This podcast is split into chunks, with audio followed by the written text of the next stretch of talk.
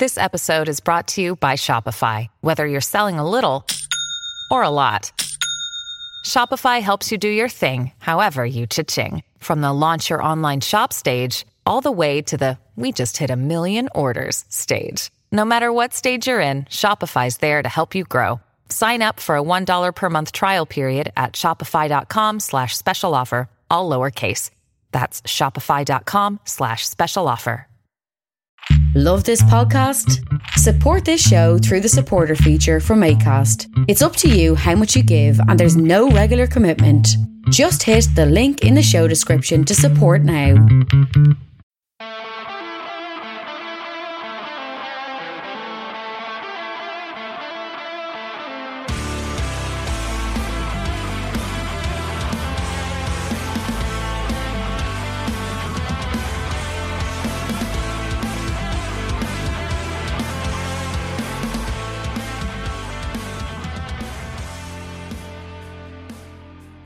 Good, boys and girls? Welcome to the Two Footed Podcast. Today is Monday, the 11th of October. We're brought to you by EPLindex.com and our presenting sponsor, Liberty Shield. Liberty Shield is a VPN provider. A virtual privacy network allows you to go online, change your location, access anything you're geo blocked from, while also keeping your data safe. LibertyShield.com. Use the code EPLVPN to get 20% off at checkout. We're also brought to you by Home of Hopcroft, a giftware and homeware company located in Scotland but shipping worldwide. Check out homeofhopcroft.co.uk. And finally, do check out the EPL Index and Anfield Index shops, which you can find on Etsy. Just download that Etsy app onto your phone. Search EPL Index or Anfield Index, and there's lots of good merch there. Right, folks. So, uh, quiet one, obviously international break, not a whole bunch going on other than international dross. Uh, France did beat Spain 2 1 in the Nations League final. Uh, Mikel Oyarzabal scored the first goal of the game for Spain. Karim Benzema made it 1 1 on 66. And then Kylian Mbappe scored on 80 to win the game. A contentious winner. Um, Eric Garcia made an attempt to play the ball.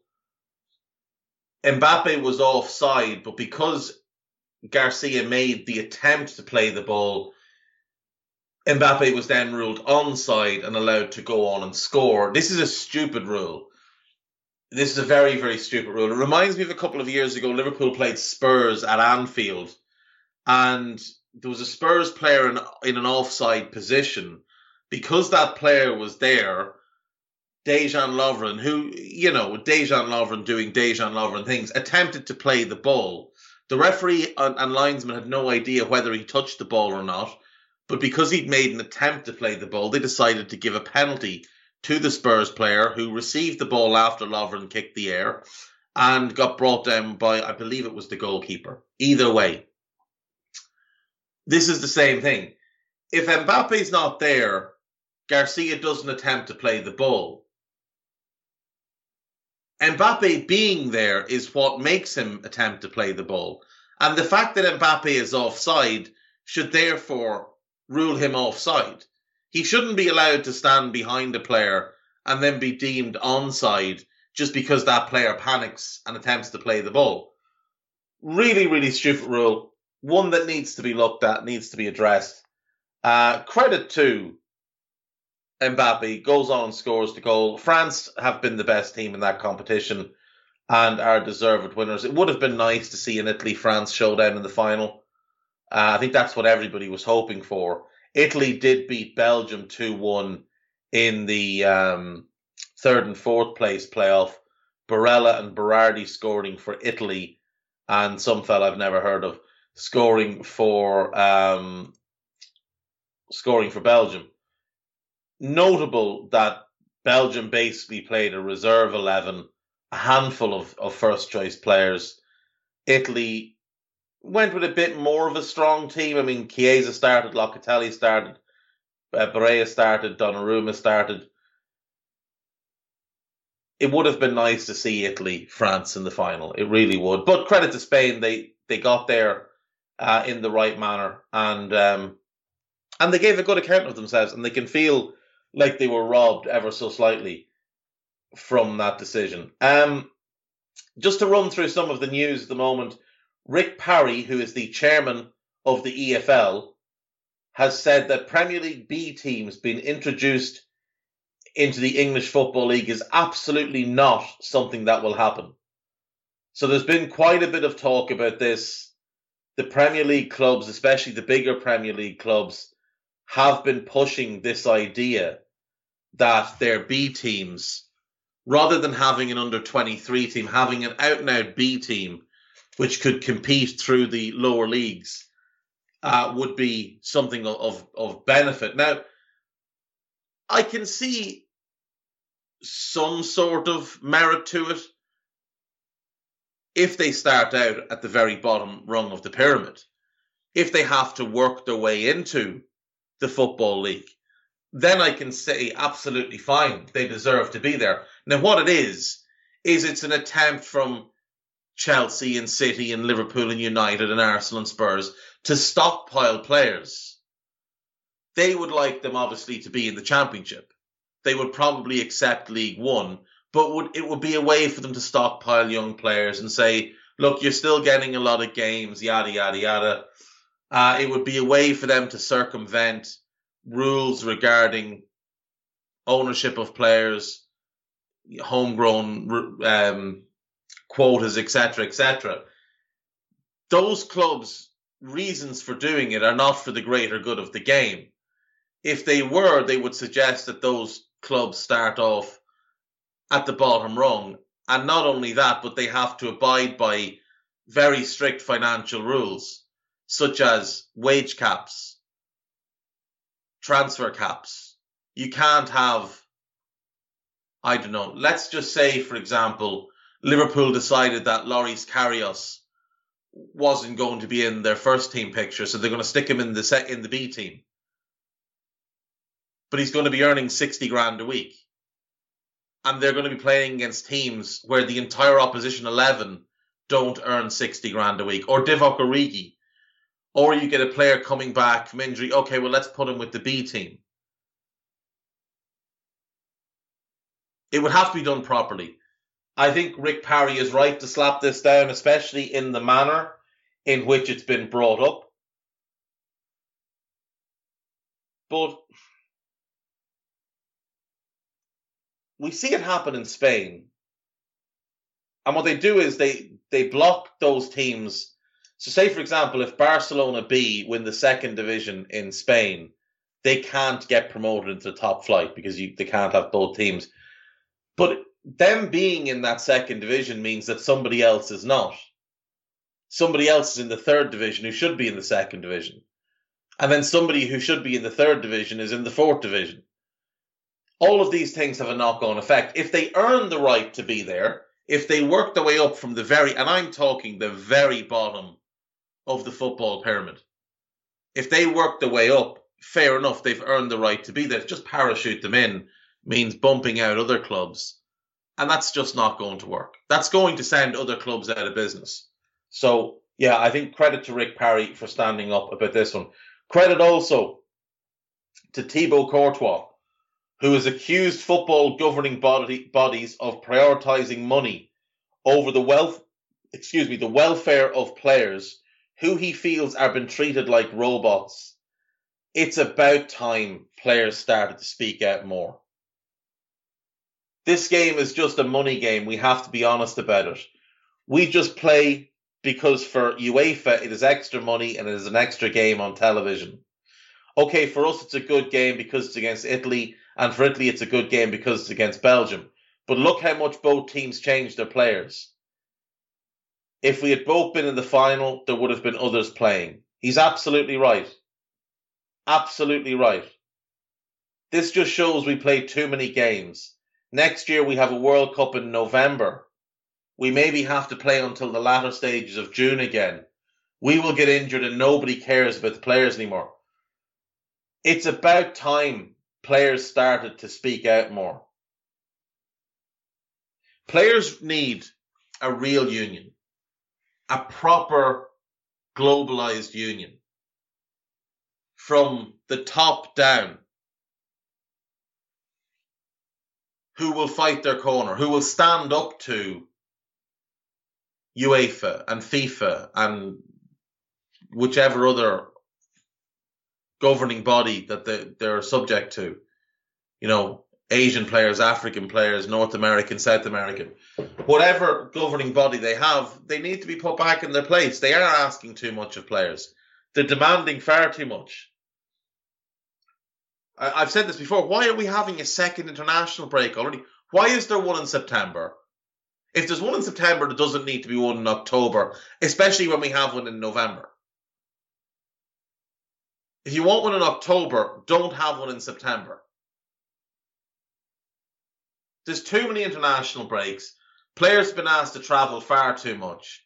I look at Brazil set to play Thursday night their time, Friday UK time, Friday morning UK time. And those players are then going to have to get on a plane, fly straight back to the UK or Spain or Italy or wherever they're going. And then some of them will play this weekend. 48 hours after playing in Brazil having spent, I don't know, was it 12 hours on a plane, 14 hours on a plane? That's ridiculous. Absolutely ridiculous. So it's good to see Courtois speak out, and hopefully more will. Uh, other notable moment in the international break: Lionel Messi, uh, Lionel, Lionel Messi became. Is it Lionel or Lionel? There's the question. Is it Lionel? Because I, I hear it pronounced both ways. I'm going to go with Lionel because, you know, Lionel Richie is the hero of all Lionels. Um, Messi became the first South American to score 80 goals in international football as his Argentina side beat Uruguay in a World Cup qualifier. Um, 80 goals is a hell of a return, considering he's not a striker and he's not just a goal scorer the way, say, Cristiano is just a goal scorer. Like he does everything else as well.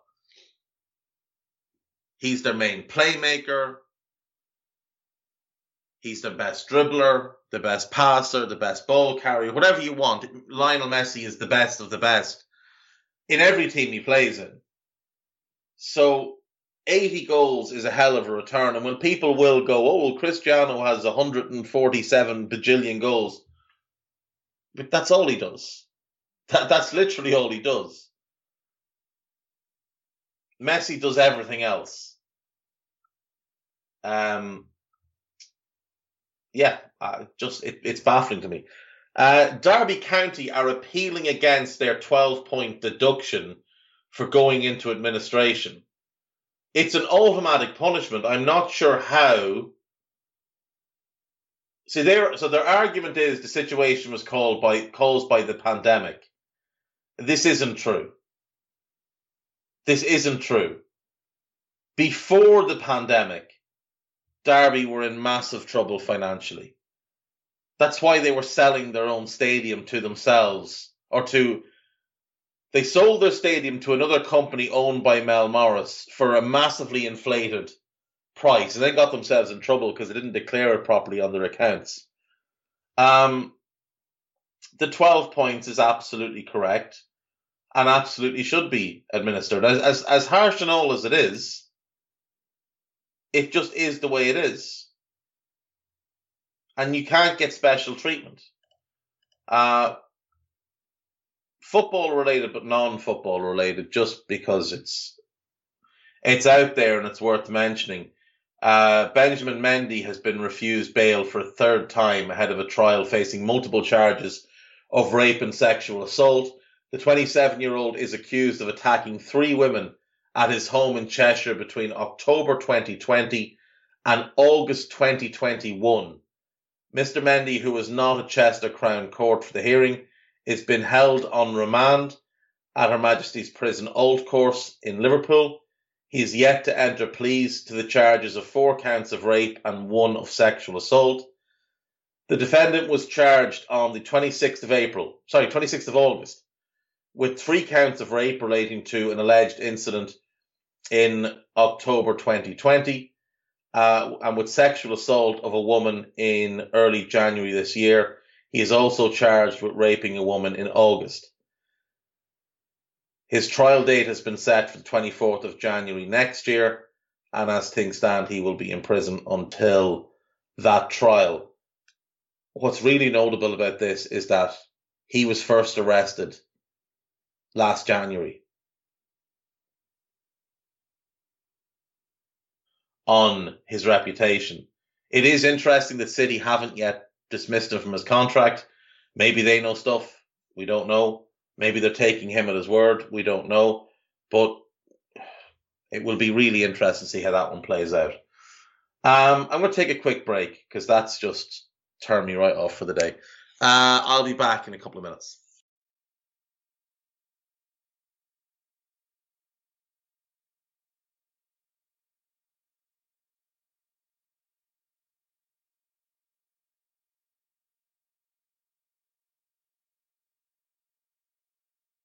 Right. Um.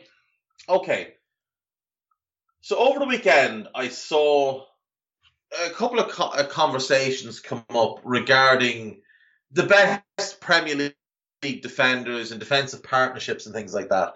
And it got me thinking. Some of the replies to what I was reading got me thinking about performance versus CV.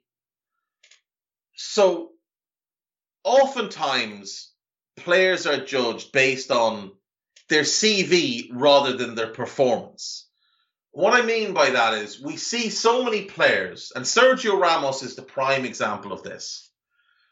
We see players like Ramos hyped up as one of the greatest defenders of all time. And when you ask people to tell you why, their very first response will be, well, look at what he's won. Five La Liga titles, four Champions Leagues, a World Cup, two European Championships. But those don't tell me how he plays. Those don't tell me anything about him as a player. What they tell me is that he was part of great teams. Gary Neville is another one. Gary Neville was a good player who played on great teams. But I see often people who didn't really watch Gary Neville, either too young or you know weren't didn't have the interest or whatever, position Gary Neville as a great player because of what he won in the game, because of how long he played. There's no doubt, like I say, that Gary Neville was a good player, and Gary Neville winning eight Premier League titles, three FA Cups, two League Cups, two Champions Leagues is absolute credit to him. But Gary Neville was never a great player. Ramos isn't a great defender. You can make a case he might be a great player, but he's certainly not a great defender. When you actually watch him perform purely as a defender, you will see so many errors in his game positional errors, judgment errors, just rash tackles, stupid things like that. Ramos is more highly regarded for what the teams he's played in have won than what he has done himself. Now, I will give Ramos credit. He is an exceptional leader. He's very vocal. He's pointed in his comments. You can tell that he's the type that others congregate around or others are drawn to. He has shown up in big moments you can watch Sergio Ramos play for well, not now because he doesn't play for them anymore, but you could watch Sergio Ramos play for Real Madrid against Levante on a Saturday and watch him gift Levante two goals and get himself sent off. And then on the Wednesday, he would play in the Champions League against Juventus. He would score a goal, have a great block, make a couple of big tackles, and look a completely different player. Now, the other thing with him as well is there's a lot of highlights go around about Ramos. You know, the big flashy blocks, the last ditch tackles. Those are desperation defensive things in the most part. There are times blocks are great. Rodri against Fabinho is an incredible block. That's not desperation defending, that is brilliant defending. Rewind a week, Ruben Dias on Kovacic. That's desperation defending. That's Dias out of position, lunging, committing early to something that, that he doesn't need to commit to. Dias on Mo Salah in the same game as the Rodri on Fabinho one. Fib- Salah has made a fool of most of the City team. Dias is nowhere close to him, hurls himself at the ground. People think he's made a great attempt to block that. No, he hasn't. He's just thrown himself in the ground for no explainable reason at all. Last ditch tackles, more often than not, are defenders making up for their own errors. Martin Skrtel was a master of them. He would always be out of position. He would get beaten very easily, and he would lunge in with a last ditch tackle. Now, more often than not, you get away with it, but sometimes you don't. Sometimes you give away a penalty, sometimes you're too late, etc., etc. Aaron Wan-Bissaka is another one of these, constantly hurling himself into last ditch tackles, largely because he's been caught out of position and has to charge back. We heard people for about a season and a half talk up these great tackles that he was making and ignore what caused him to have to make those tackles. In the last eight months or so, we've seen more people catch on to the fact that Aaron Wan-Bissaka is not actually a particularly good defender. He's very good 1v1. If he gets squared up on, a, on an attacker, that attacker is going to have a very difficult time getting by him. He's got great pace, he's got really quick feet, and he's very athletic. He can turn direction, change direction rather, very, very quickly and very, very smoothly. So that part of his game is good. Positionally, covering his defenders, judgment, timing, reading the game, all very, very poor. Ramos is basically him on crack. Ramos has always had judgment issues. Ramos has always had positional issues. You watch Sergio Ramos track the flight of a ball left to right and find himself out of position frequently. Find himself too close to his centre back, too close to his full back, whatever it is. Very good on the ball, scores big goals, great leader. Not a great defender.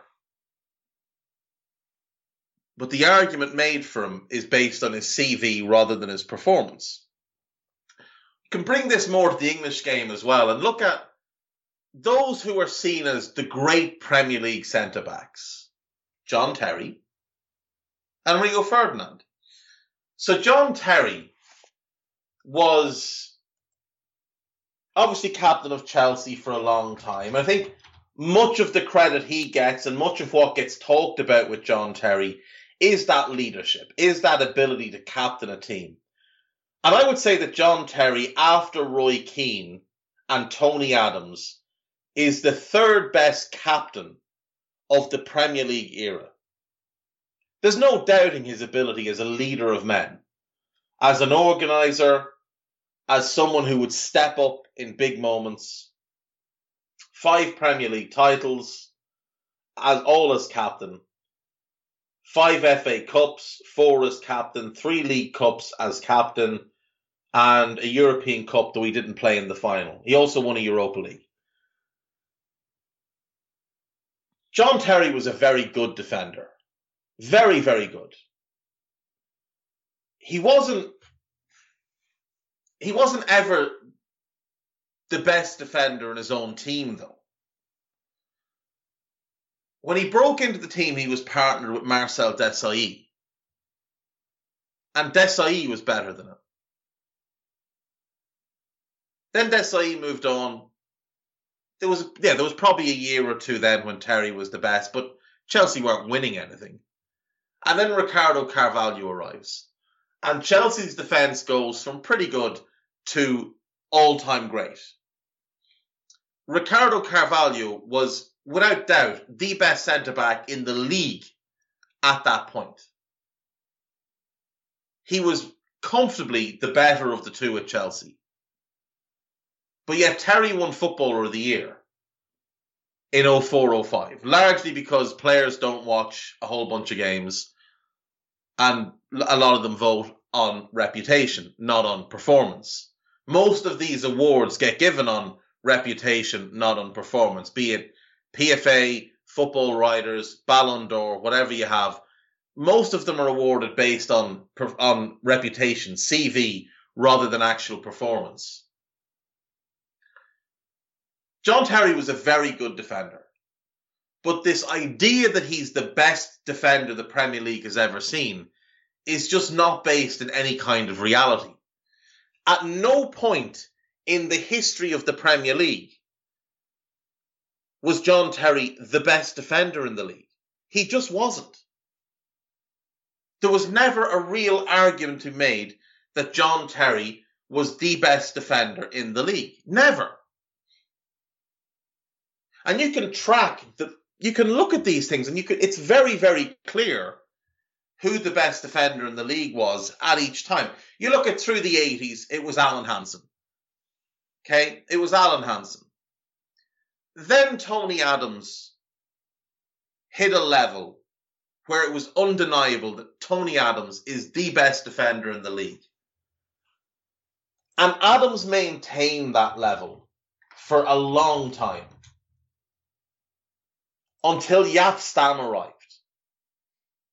And when Jaap Stam arrived at Manchester United in 1998, there was no doubt Jaap Stam is the best defender in the league.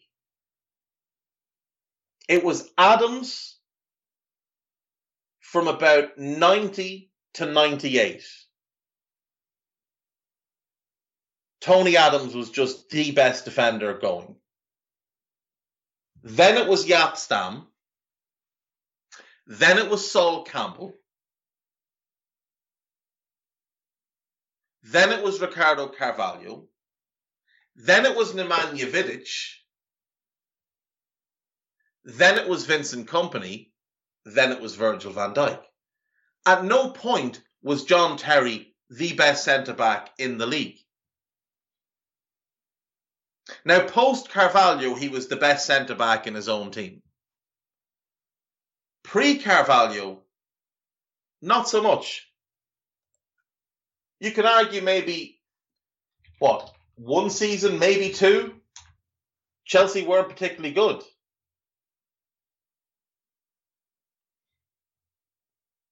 I would say 03 04 is probably the only season John Terry was Chelsea's best centre back.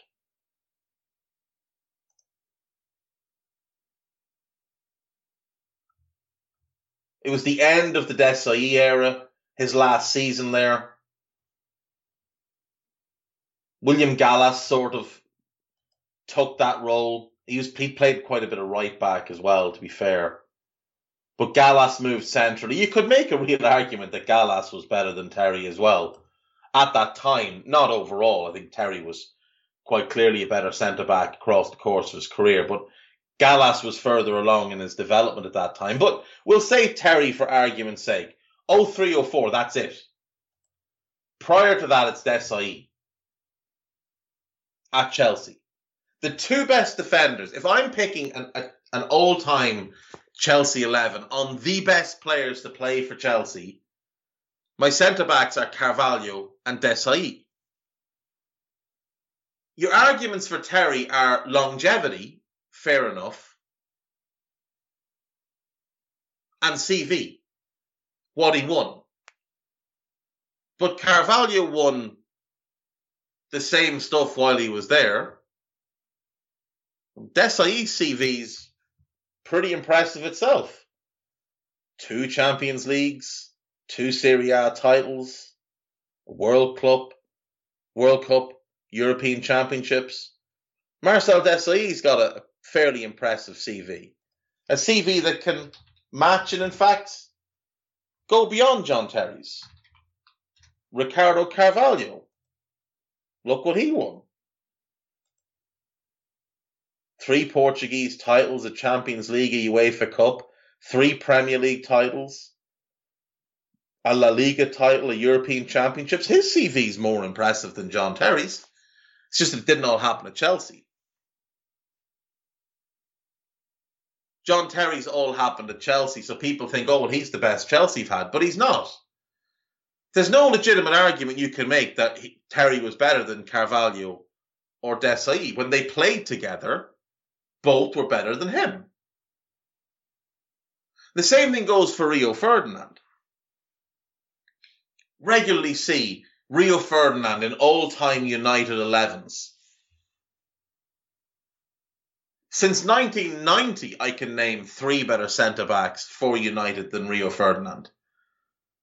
Same thing with Chelsea since what, 98 or whatever it was that Desailly arrived? Can name two better than Terry. But Rio Ferdinand has this reputation. He's got this impressive CV. It doesn't match what he did on the pitch. When Ferdinand played with Vidic, it wasn't even up for debate who the better of the two was. It was Vidic. Now you'll see Vidic often his his ability will be played down. And people will show you clips of Fernando Torres rinsing him multiple times. And that's absolutely fine. But you know why people talk about Torres rinsing Vidic? Because it was a rarity. Because nobody else did it. Torres did it. Multiple times. But who else did? who else can you legitimately look at and say they absolutely murked Nemanja Vidic multiple times or even once? Rio Ferdinand used to get dragged into out of position and cut apart regularly. It never gets talked about because it was just expected at the time. He was overrated as a player because he was a really good passer of the ball and he had really good recovery pace but his positional sense of. And I'm not talking about early Rio. I'm not talking about West Ham or Leeds. I'm talking about at United. I remember watching the early part of the 06 07 season with Rio Ferdinand looking like the game was new to him.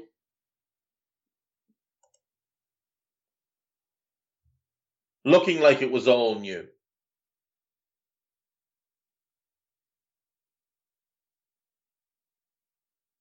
He was really poor. And I remember seeing multiple pundits say at the time, this is the standard of defending we're seeing in the Premier League when we've just watched what Cannavaro did at the World Cup. Rio was miles off the pace. But when Vidic arrived, Rio's level went up. Rio was a really good footballer, but he was just a good defender. He was never a great defender. Leeds were delighted when they sold Rio to United because they rated Woodgate higher than they rated Rio Ferdinand. They wanted to keep Woodgate. They were happy to sell Rio. And look, Rio was a, you can look at Rio overall, great passer, could carry the ball into midfield, was, was ahead of his time in a lot of ways. But he was never a great defender. He was good. He wasn't ever great. And when I look at great United centre backs from 1990 onwards, Gary Pallister. Pallister was number two in the league behind Adams for years. They were England's top pair, and they were substantially better than Ferdinand and Terry. Then Jaap Stam. At a time when the great defenders were playing in Italy. You know, he would obviously go to Italy in 2001. But Jaap Stam was the best defender in the world for about a year or two while playing in England. And then Nemanja Vidic, who again was better than Rio Ferdinand. But Rio, because he's got this really impressive CV, he won six Premier Leagues, two FA Cups, Champions League. Rio gets talked up as something that he just wasn't. He just wasn't.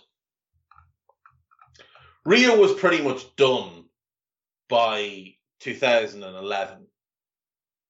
He was pretty much finished. The last couple of years where he hung on at United were, were pretty ugly. Um, they did win, obviously, uh, the league in 12 13. He was not good that season at all. He hadn't been good for a couple of years at that. We, that year, the year before, he wasn't good. The last season was really ugly. And then obviously he went to QPR and he just was embarrassing how poor he was. Um, and Rio had a lot of injuries as well. You remember 09 10, 10 11. Rio suffered from a number of injuries. But it just always gets me when I when I see these debates had about great defenders and you know Ramos's name is brought up as one of the all time greats. Oh, he's in the class with Baresi and Maldini. Not on your life is he in that class. When people talk about the great Premier League defenders and Terry and Ferdinand automatically come up. Now, much of this is obviously because they're English and there's an English bias. So when Match of the Day did their Premier League team, they're the two centre backs they picked. Much of it is longevity thing. Rio played in the Premier League from 95 to 2015, which is immensely impressive. Immensely impressive to play in the Premier League that long, to make 514, sorry, 504 Premier League appearances is, is hugely impressive. John Terry played in the Premier League from 98 until 2017. 492 Premier League appearances. All of them for Chelsea. Obviously went to Villa at the end of his career he'd had that early loan spell at Forest. But neither of them are even the best defender to play for their own clubs during the now Rio can make an argument he's the best defender to play for West Ham, obviously in the Premier League. He can make an argument he's the best player to play, best defender to play for QPR, even though his time at QPR wasn't particularly good. He can say, "Well, at my best, I was better than anyone they had." He had a better career than Jonathan Woodgate, but Woodgate was the was the more naturally talented defender. Rio was a more talented footballer. And I think Rio and Terry, a big part of their mystique is, well, they played together for England for so long. But a big part of why they played together for England for so long is that Ledley King and Jonathan Woodgate had such horrendous injury history. That Sol Campbell stepped away from the England scene a little bit too early. And that Jamie Carragher was undersized and maybe was more of a system defender than anything else. But there was a couple of years in the mid 2000s where Carragher was the best centre back, best English centre back in the Premier League. You look at the 06 07 through to the end of the 08 09 season, I think you can make a real argument that Jamie Carragher was the best English centre back over that span he wasn't as good as Terry and Ferdinand overall, didn't have their careers. He won his Champions League, and that's great. But he wasn't on their level overall. But their level overall is not where people put it. They're not in that elite echelon of great of all time great defenders. Terry was a better defender than Rio and a better captain and leader than Rio. And, and John Terry, like I said, top three captain in history of the Premier League. Rio was a better footballer than Terry. Together they were a really good partnership, but together they won nothing for England. And neither of them, if I was picking an all time or even Premier League 11 for their respective clubs, neither of them would be in it. If I'm picking for United, I most likely go Pallister Stam, but maybe Stam Vidic and for Chelsea, it's Desailly Carvalho. It just is. It's Desailly Carvalho. Oh, but John Terry won. Yeah, because he was part of incredible teams. most of John Terry's career at Chelsea happened after the influx of Roman Abramovich's billions. But to win that first title, Ricardo Carvalho had to be stood next to him. Petr Cech, maybe the best goalkeeper the Premier League has seen, was behind him. Later on, Ashley Cole, top five left back ever, he was one side. You'd Branislav Ivanovic the other side. You're talking about incredible talent there. You'd Makelele sat in front of them, Essien going box to box, Lampard. John Terry played in great teams. He was not himself a truly great player. Ashley Cole was a great player. Carvalho was a great player. These were better than John Terry. Terry is elevated because of them, because of what he won, and because of his ability with that armband, that leadership. That's where John Terry was great. That leadership side of things. Very, very good defender, decent on the ball, great leader. Better teammates lead to success. Rio Ferdinand, great on the ball, good defender. Was he a great player? At the time, for the for the time, sure. Overall, no. Played with better centre backs. Always had a pretty great goalkeeper.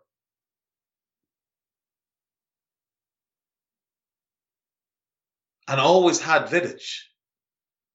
And Vidic was just when I see him disparaged, it really bothers me that we see that I see players who were so good, and at the time there was no debate that Vidic was better than Rio. None. No debate at all that Vidic was better than Rio.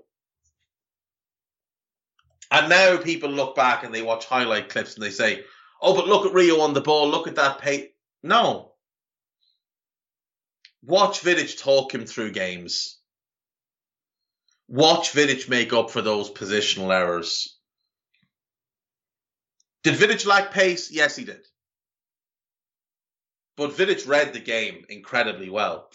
Rarely got caught out of position rarely got beaten 1v1 because he would anticipate things so well. Torres tortured everybody. It's highlighted against Vidic because it's Vidic, not because it's Torres, because it's Vidic, because it was so rare to see this guy who was like a cyborg, who would just dominate. It was so rare to see him in any kind of trouble let alone left on his backside flailing at the ground. But you know what's interesting? Go and look at Torres's record of scoring against Nemanja Vidic. Over both of their spans in the Premier League. Now, Torres arrived at Liverpool in 2007. and he went to Chelsea in 2010. What year did he leave Chelsea? I suppose is a good question.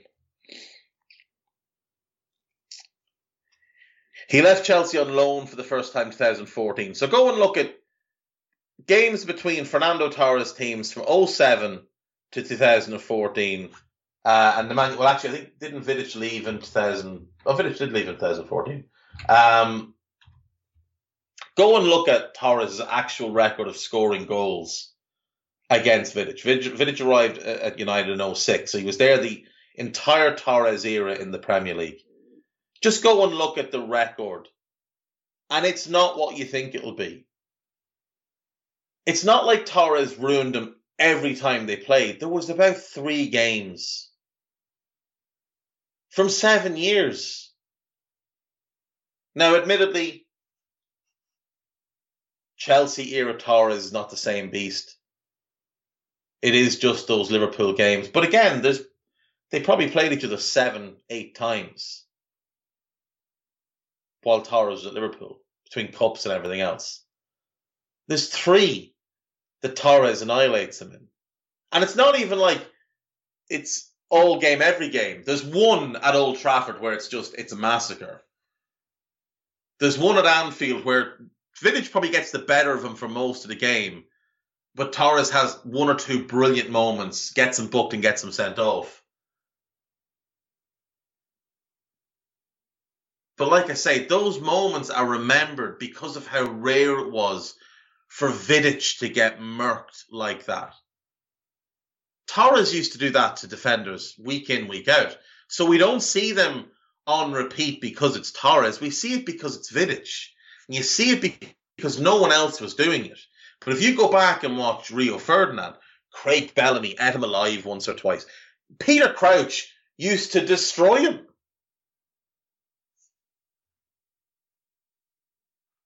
Those aren't great strikers.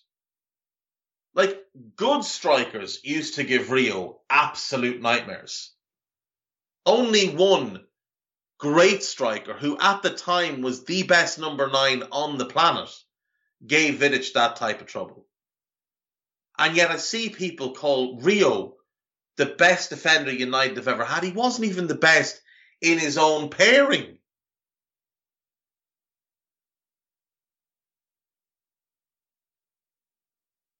Same goes for Terry. This wasn't the best. That's not to disparage them. They're both really good. They were really good. They had great careers. They played in great teams. They themselves were not the all time greats they're made out to be. But people look at the CV and not the performance. I'm going to finish up with the gossip and get done for today. Got a few days to get through. So, uh, Newcastle could spend up to 190 million in January without breaking financial fair play rules, with Harry Kane and Kylian Mbappe within reach. Uh, I mean, the level of nonsense in that Telegraph article, I, I just don't think you, you could even begin to, to quantify it. Rangers manager Steven Gerrard and ex Roma boss Paulo Fonseca are being considered as candidates. I doubt Gerrard is. Fonseca maybe because he's out of work. Um, ex Bournemouth manager Eddie Howe would turn down the Magpies as he waits for the Southampton job to become available. This is trash from Football Insider. Uh, former Chelsea manager Antonio uh, Antonio Conte would reject the chance to replace Steve Bruce at Newcastle. So I can see that. I don't think Conte will take it just yet. Uh, but in the future, it will become the type of job he would want. Philippe Coutinho could be heading to Newcastle. So what we're learning here is that all the papers are going to get every column inch they can out of Newcastle. Phil, Phil Coutinho would be a disastrous signing, but one that would maybe excite some people. Demba Ba has made a tongue-in-cheek offer to come out of retirement to play for the club. Um, Bruno Fernandes has been in in contact with Rafinha regarding a potential move to Old Trafford. They played together for a year at Sporting, and some really lazy journalist has decided that they're best friends and tried to make a story out of it. Antonio Rudiger is Real Madrid's number one transfer target next year. He simply is not because Kylian Mbappe is. It's just not true. Barcelona want to sign a midfielder in January, and Donny van de Beek and Tanguy Ndombele are two of the four options they are looking at. Uh, I believe the other two are nobody and are you kidding me? Because they have no money. They will try and get them on loan if they're going to try and get them, but I just don't see it. Uh, Ole Gunnar Solskjaer is reluctant to let Van de Beek leave United in January. Will block any moves on him. At what point do do we report this as a, an abusive relationship where he's just basically got Donny Van de Beek locked in his basement? Manchester United and Portugal forward Cristiano Ronaldo is reportedly eager for the club to make a move for Federico Chiesa. Yeah. Uh, Ainsley Maitland Niles and Mohamed Elneny could look to leave Arsenal in January in search of first team football. Liverpool are leading the chase for Olympiacos centre back Papa Abou Cisse. I will guarantee you here and now that they are not even in the chase for said player, let alone leading the chase for him. He's on loan at the moment at Saint Etienne because he couldn't get a game for Olympiacos. So, no, Liverpool are not after a second rate failure from the Greek league. Neither are Arsenal, and I would have doubts that Everton are either. Argentina striker Sergio Aguero turned down a move to Juventus before joining Barcelona to play with Lionel Messi. How did that work out? Juventus are looking to sell Aaron Ramsey. Best of luck. Nobody wants him. He's on. He earns too much money. Uh, Juventus are interested in an exchange deal with Ramsey joining Everton and Allan joining Juventus. So basically, they want to give Everton someone they don't want, who earns stupid money and hasn't performed well for them in the three years or however long he's been there, and take back Everton's most important midfield player. Seems fair. Leicester are keen to sign Isco. I, I doubt it. Uh, Roma are interested in Tottenham goalkeeper Josh Oluwayemi. Alo- I don't know. The 20 year old Italian who's out of contract next summer has been in good form for the youth sides and could see a reunion with Jose Mourinho. Um, yeah, I've never heard of him. Never heard of him. Um, let's see. I'm not sure why he's called Italian in that piece. He is Nigerian, born in London. Um, yeah. Maybe Mourinho took a, took a liking to him when he was at the club. I doubt it. Jose doesn't tend to show much interest in young players, especially goalkeepers, so I doubt it. Uh, Newcastle plan to make Kalidou Koulibaly uh, their marquee signing. James Tarkowski could be one of Newcastle's first signings since the takeover, while the Magpies have also discussed uh, fellow England player Jesse Lingard. Newcastle are interested in bringing in Mauro Icardi. Tyneside Club are set to sack Steve Bruce. Graeme Jones will take charge of the first game with Brighton's Graham Potter in the frame to replace Steve Bruce. The UK government is close to agreeing new takeover rules amid a backlash from fans and rival clubs over the Saudi Arabian led deal at Newcastle. So there's a lot of stuff that's that's probably not going to come out about this, but the the UK government apparently had some sort of involvement in this to try and smooth out political relations with Saudi Arabia. And one of the guys who's heavily involved in the takeover was involved in those government uh, government talks. It's it all seems very much like hush hum, hush hush wink wink. Here's an envelope full of cash, go away type of stuff. Um, PSG sporting director Leonardo remains confident that Kylian Mbappe will stay at the club and insists Real Madrid should be punished for the pursuit of him. He is some nerve. Former Newcastle owner Mike Ashley is interested in a takeover of Derby County. Mike Ashley is a dreadful owner, and in no way should he be allowed to own another football club. However, if his plan is to buy Derby County, clear for, for nothing basically, clear the debt, get them back to something something resembling mid-table mediocrity in the championship, and they'll most likely get relegated this year.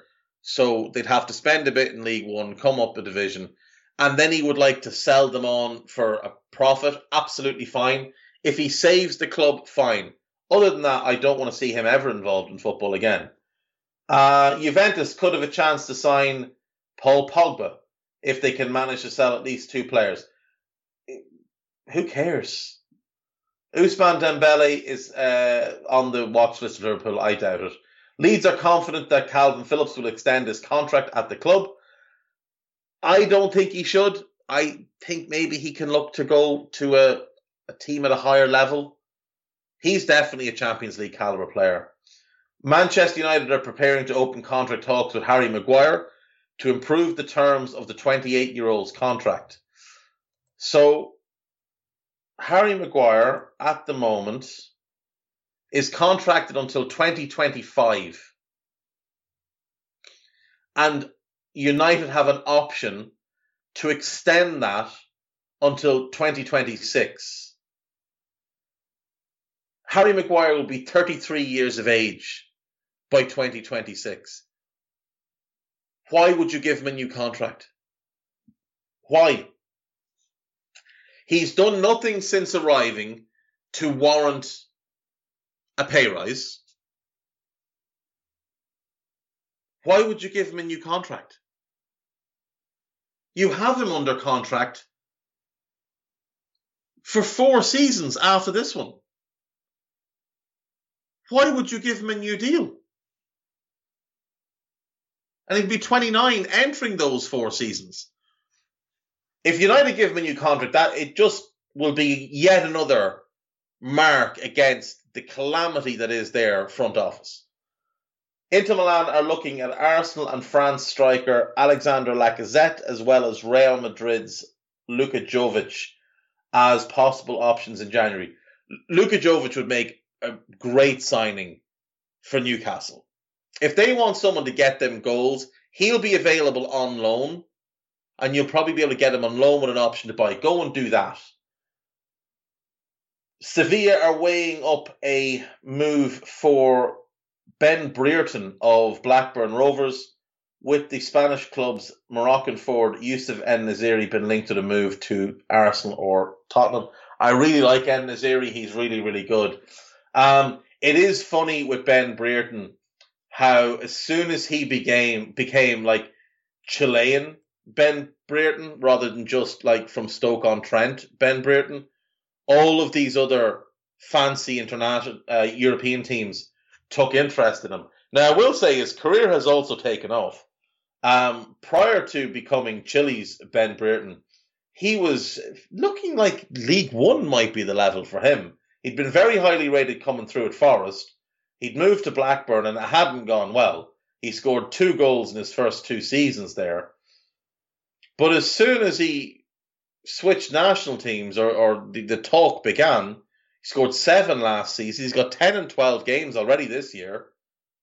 Tremendous. Absolutely tremendous. Fair play to uh, to Ben Brereton. Obviously, I think this season as well, being the main man and not playing um, behind Armstrong is helping him. But yeah, credit to him. He's uh, it's good to see players do well. Um, finally, then, the last bit of gossip. This is today's. Uh, Arsenal are considering a move for Alex Oxlade Chamberlain. Yep. Barcelona Vice President Rafael Yuste has played down the chances of the Spanish club being in the market for Erling Haaland. You want to do more than play it down, son. You want to just come out, come out now, and admit that you will have no money for at least the next two to three years. None at all. Neymar has suggested that the 2022 World Cup in Qatar could be his last as the PSG forward is unsure if he has the strength of mind to deal with football anymore. Uh, he signed a new deal not that long ago. So my guess would be that he will probably retire once that deal is up. Um, his current contract expires 2025, at which point he'll be 33. And he'll probably go home and play in Brazil for a couple of years. Uh, yeah, I, I could see this being his last World Cup. I, I genuinely could. Um, it is strange that Neymar will be 30 in January. I remember reading a piece about him in World Soccer magazine when he was like 15 or 16 and his career just seems to have gone so quickly, in large part because he's wasted the last four years playing for PSG. Um, Barcelona may offload Ousmane Dembele if the 23 year old does not extend his contract, and they could try and replace him with Raheem Sterling. So Ousmane Dembele is out of contract next summer, so they can't offload him. He will sign a pre contract with somebody else, and Raheem Sterling will cost lots of money. Harry Kane loves Tottenham and will lead the club's rebuild, according to Fabio Paratici. Wouldn't pay much attention to what Paratici has to say. He came out with some bizarre stuff when he was at Juventus. Uh, Newcastle United's new owners are considering st- replacing Steve Bruce with Brendan Rodgers, Steven Gerrard, and Lucien Favre. Those three things are not the same. Former RB Leipzig coach Ralf Rangnick is also being looked at uh, as potential sporting director. That would be a great appointment. That would be a great appointment. But you need to appoint him first and let him pick the coach. That's what you need to do. You need to let him pick the coach. And if it means Graeme Jones till the end of the season, it means Graeme Jones till the end of the season. But Rangnick, if he takes over, has to be the one who makes the decision. Newcastle will target four Manchester United players from the transfer windows op- window opens. Anthony Martial, Donny van de Beek, Eric Bailly, and Jesse Lingard. All said to be on the, wi- the wish list. Whose wish list? Like, genuinely, whose wish list is this? Is this the people that used to work for Mike Ashley? Is this the scouting department that has largely been dreadful the last five years? Or is this the wish list of some reporter from the Daily Mirror who probably supports United and wants his club to clear the decks? Jake Polden wrote this piece. He's an assistant editor, and the word agenda is in brackets, so I, I, I genuinely don't know. But I'm not going to put much stock into uh, Jake Polden being the guy with the inner, inside scoop on what Newcastle are doing. Juventus will use Aaron Ramsey as a make weight in their attempt to bring Paul Pogba back to Turin. The, the amount of glue that must be sniffed in Turin is, is really impressive. Uh, Ramsey turned down a move to Wolves in the summer, but now plans to leave Juve in January with Newcastle interested. Of course they are. Uh, Tottenham have been linked with American midfielder Weston McKennie and Swedish attacking mid- midfielder Dejan Kulusevski. Kulusevski is really good, and I do like McKennie. I think Juve would be mad to sell either of them. Tottenham are eyeing Alvaro Morata as a possible replacement for Harry Kane. I bet that they're not, and here's why. Harry Kane scores loads of goals. Alvaro Morata does not. Simple as that. Liverpool are ready to step up their interest in Adama Traore. Right. Chelsea have agreed a new contract with Andreas Christensen, with the final touches being put before to the deal before an announcement. That's from the spoofer. Um, Italy midfielder Marco Verratti says he intends to waste the rest of his career. Oh, I said, sorry, he said spend.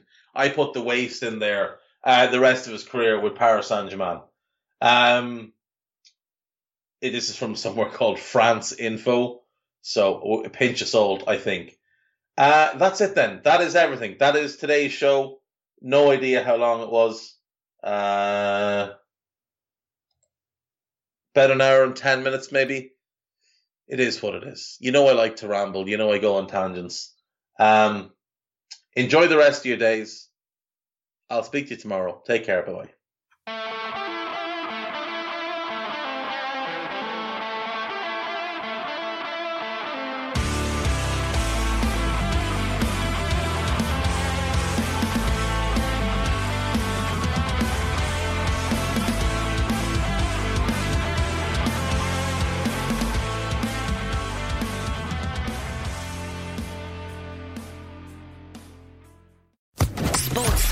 Podcast Network.